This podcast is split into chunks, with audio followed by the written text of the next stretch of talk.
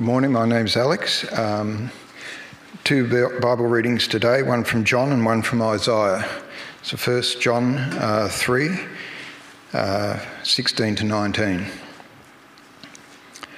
For God so loved the world that he gave his one and only Son, that whoever believes in him shall not perish, but have eternal life. For God did not send his Son into the world to condemn the world, but to save the world through him. Whoever believes in him is not condemned, but whoever does not believe stands condemned already, because they have not believed in the name of God's one and only Son. This is the verdict. Light has come into the world, but people love darkness instead of light because their deeds were evil. And uh, now from Isaiah chapter 9, uh, verses 2 to 7. The people walking in darkness have seen a great light. On those living in the land of deep darkness, a light has dawned. You have enlarged the nation and increased their joy. They rejoice before you as people rejoice at the harvest, as warriors rejoiced when dividing the plunder. For as in the day of Midian's defeat, you have shattered the yoke that burdens them, the bar across their shoulders, the rod of their oppressor. Every warrior's boot used in battle and every garment rolled in blood will be destined for burning, will be fuel for the fire. For to us a child is born to us a son is given, and the government will be on his shoulders, and he will be called Wonderful Counselor, Mighty God, Everlasting Father, Prince of Peace. Of the greatness of his government and peace there will be no end. He will reign on David's throne and over his kingdom, establishing it and upholding it with justice and righteousness from that time on and forever. The zeal of the Lord Almighty will accomplish this. Well, good morning, everybody. it's nice to be uh, with you once more as we uh, look at uh, some of the great Advent themes. I spoke to the congregation last week that uh, this uh, is the second Sunday in Advent. And as we look at these things, it's nice to have options, isn't it? We love our streaming services, whether it's uh, Netflix. Can we just turn that down a little bit, please? We love all our uh, streaming services Netflix, Stan, Binge, whatever. There's so many these days. And it's even better if it's got a little plus next to it, isn't it? Disney Plus, Paramount Plus. We've got all sorts of things to choose from. We can watch movies, sports, documentaries, 24 uh, hour cartoons, music, all sorts of things. We love our smartphones, don't we?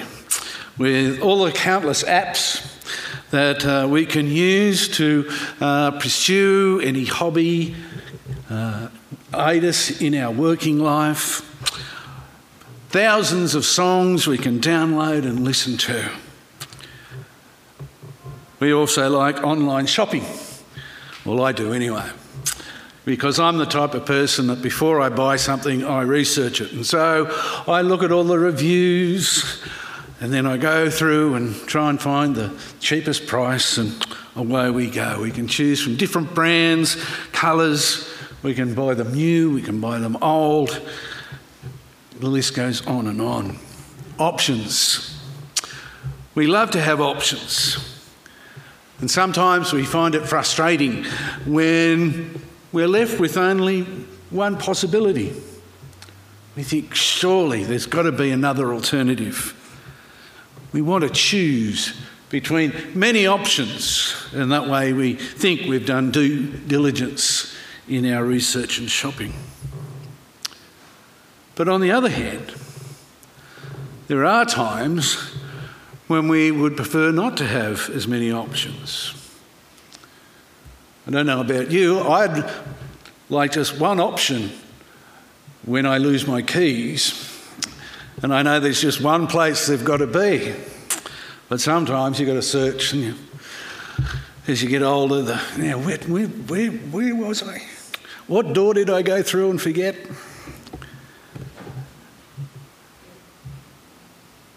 Sometimes life is like a puzzle, isn't it? And we'd only rather have one piece that fits just perfectly rather than having to go through and work out which one fits best. It's a puzzle, it's a mystery. And to try and find out this mystery of life can be difficult.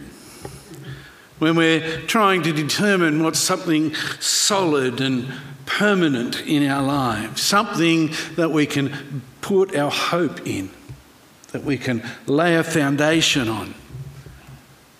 But in this world today, there's so many different options. We can put our hope in our jobs, in money, in security provided by the government. That's what I'm hoping for. I'm hoping for a permanent position in the government school. Maybe you put your hope in your family maybe in your intelligence, maybe in your physical prowess. The list could go on and on and on. What do we base our life on? Where is that firm foundation? Maybe you're looking for just a bit of relaxation. We live in such a, a stressful world, don't we? We're always busy, busy, busy. That's the biggest complaint I hear from people. I'm so busy, I'm so tired. I just want a bit of peace and quiet.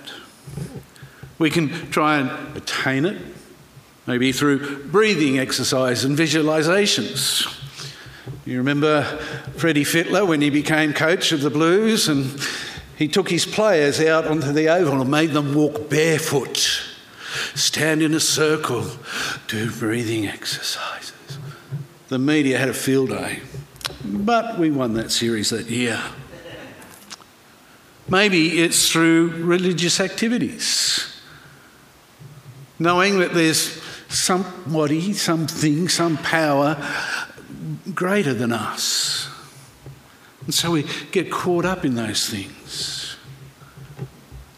Maybe your peace is owning a gun and having a security system so that you can sleep well at night. Or maybe you think you can obtain peace by just appeasing those around you, just by simply saying yes to everything. That way you avoid any difficulties. But amongst all those things, the stress remains, isn't it? Maybe you want to chase the thrill, the joy of life. We can obtain it through possessions, maybe romantic love, that dream job, or that physical activity that gives you the adrenaline rush.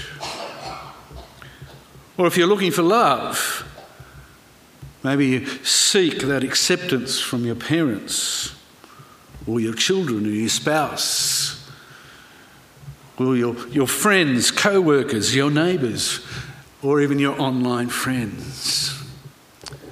Well, when we're trying to solve that mystery, that puzzle of how to find hope, peace, joy, and love, maybe it's not a great thing to have so many options.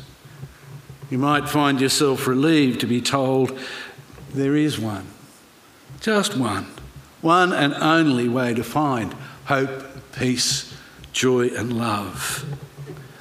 That'd be pretty good, wouldn't it? If there was just that one true option. Well, we know there is. And the great themes of Advent, as we prepare our hearts and minds to receive Jesus, to celebrate his birthday, to celebrate this great event where God came into the world while Christmas is a holiday celebrated by many non religious people, the basis of the holiday is the birth of Christ, and we mustn't forget that. Each Christmas, Christians around the world join together and celebrate Jesus as our only hope, our only peace, our only joy, and our only love. Now, that might seem a bit of an audacious claim, to make about Jesus. but it's a liberating claim. After all, this means we can stop looking in all the wrong places and finally pursue that one source of true hope, true peace, true joy, and true love. That's if it's true. So let's examine that for a while. Let's begin with hope. For the people of the in between times, it's the end of the Old Testament and the beginning of the New Testament, Micah's prophecy includes these words of hope. It says, But as for me, I watch in hope for the Lord, and I wait for God my Saviour. My God will hear me. If you do a word search for hope in the Old Testament, it almost always characterised simply not as hope, but hope in the Lord, hope of the Lord, hope for the Lord. Psalm 130, verse 7 says, Israel, put your hope in the Lord, for the Lord is unfailing love, and with him is full redemption. And the prophet Jeremiah goes so far as to call God the hope of Israel. God saw Micah watching for the hope of the Lord, waiting for a Saviour. God saw Israel's hope in the Lord, hope of full redemption. There was this longing, this anxiousness of knowing that God would achieve his purposes. And God responded, didn't he? How did he respond?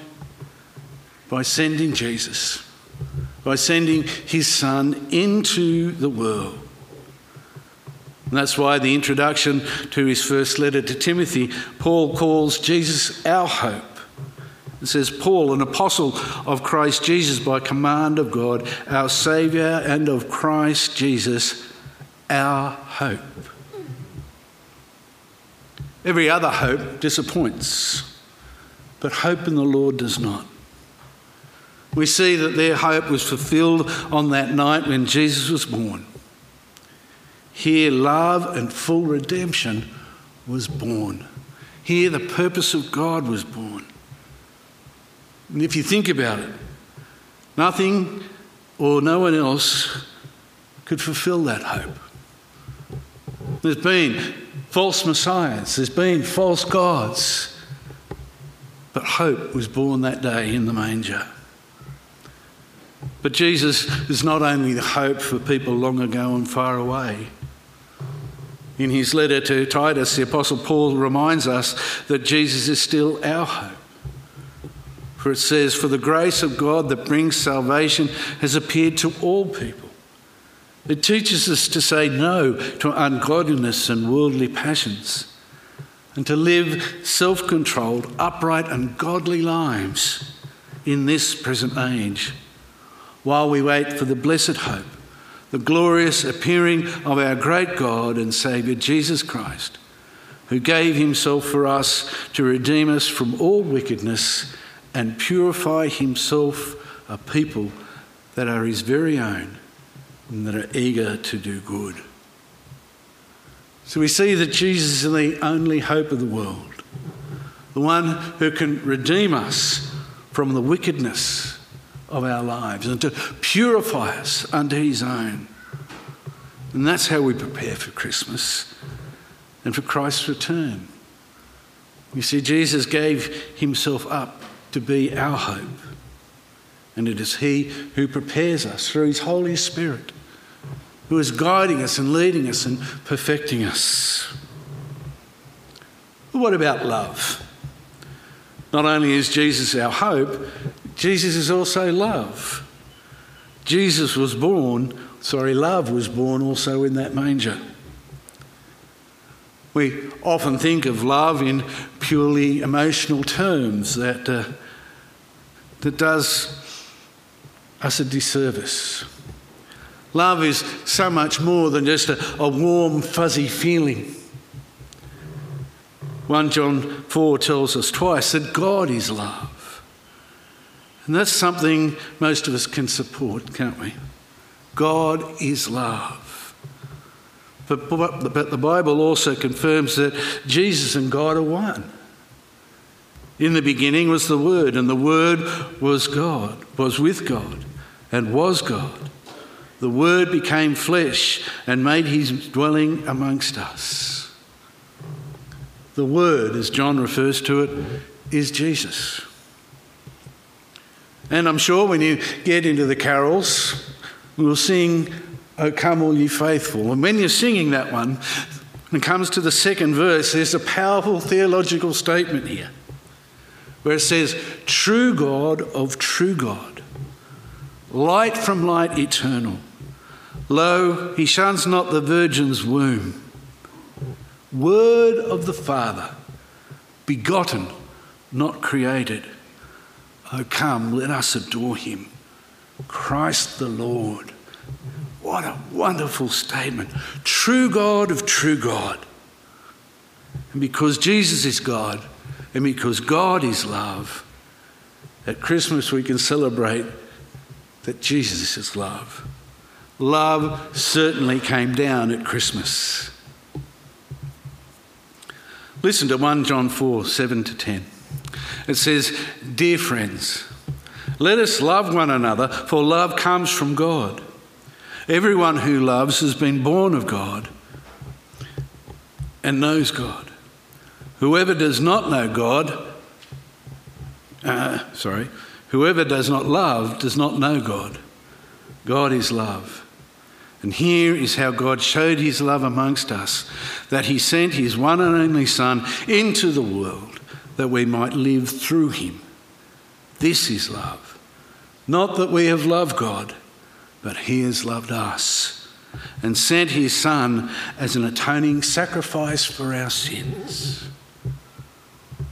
So, whilst love is that warm, fuzzy feeling, it's not just that feeling.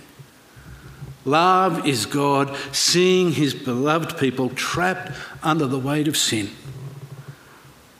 Love is God calling sin sin and holding us to account, but not leaving us in it. Instead, confronting our sin by sending his Son to provide an atonement. So, love was born at Christmas. And God's love, born at Christmas, provides joy, joy unspeakable. There's a great definition of love that, uh, sorry, great definition of joy. Joy is the delight of the mind arising from the consideration of the present or assured possession of a future good. I'll read that again. Joy is the delight of the mind arising from the consideration of a present or assured possession of a future good. Joy cannot be stolen. In the person of Jesus Christ, not only are we in possession of something good, but we're in possession of the best possible good. Jesus is the one who comes bringing delight and joy. I love the scene in uh, Luke 2 with the angels and the shepherd. Remember, biblical angels aren't those cute, pretty little frilly wing things that we stick on the top of the Christmas tree. No, these are God's messengers, these are God's warriors, and they're terrifying. And so in Luke 2:10, the angel said to them, said to the shepherds, "Do not be afraid. I bring you good news that will cause you great joy for all of mankind." Great joy. From terrifying celestial creatures comes the word, do not be afraid. Why? because the good news that will cause great joy. The good news is Jesus Christ. He comes bringing greater joy than we can imagine. Forgiveness of sin. He brings salvation, redemption, reconciliation, freedom. Now, aren't those the words that Our media, our social media is crying out for these days. We see it in all types of different forms.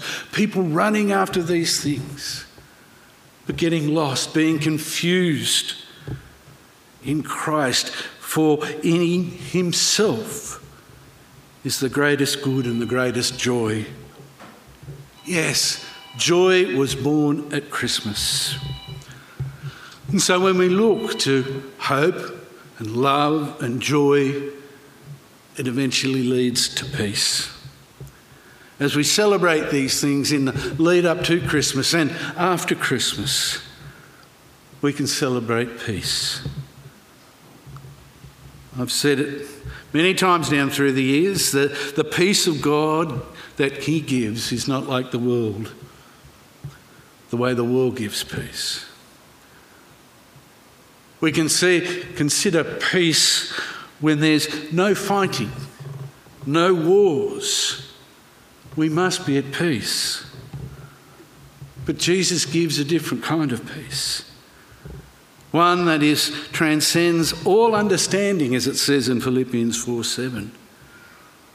The peace that trans all, transcends all understanding is a peace in the face of struggles, in the face of strife, in the face of war and difficulty.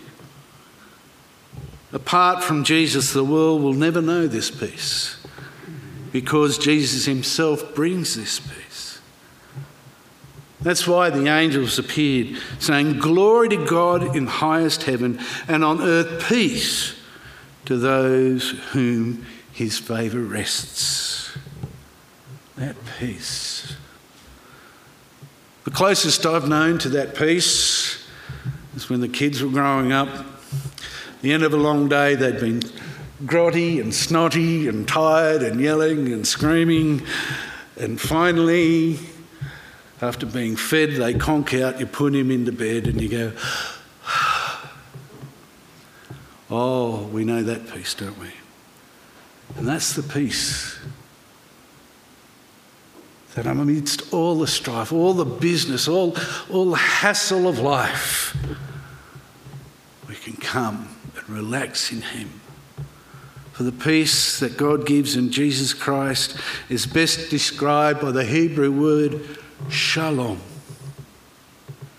It means more than just no fighting, but it's a, a peace, a prosperity, a wellness, a wholeness, a completeness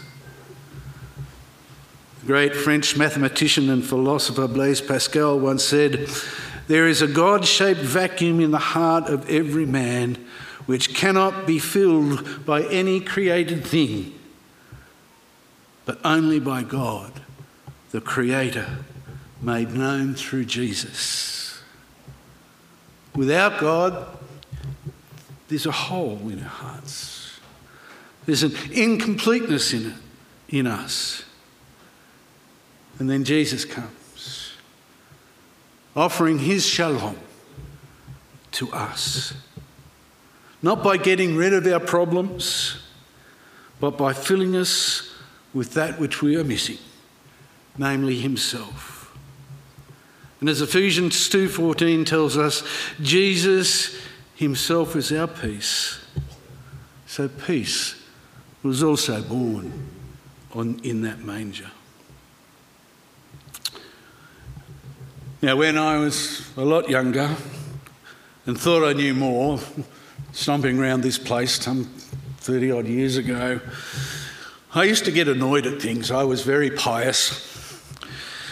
And you go shopping and there'd be, you know, Santa baby or some ridiculous thing in the shops. And there's just so many things that used to annoy me. And the bumper stickers used to annoy me, and there was one going around that Jesus was the answer. Always used to reply, Well, I haven't asked a question, but maybe we need to. Maybe we need to take that out into the world. Jesus is the answer. Jesus is the fulfillment of all our longings. In his book Soul Cravings, the author speaker Erwin McManus contends that of all our soul's cravings can be boiled down to three areas. Three areas of longing that is, intimacy, destiny, and meaning. In other words, these three areas encompass all that we are looking for every day, that we long for in the deepest core of our souls intimacy, destiny, and meaning. And now that I know a little bit more and I've lived life a bit more, I know that yes, Jesus is the answer.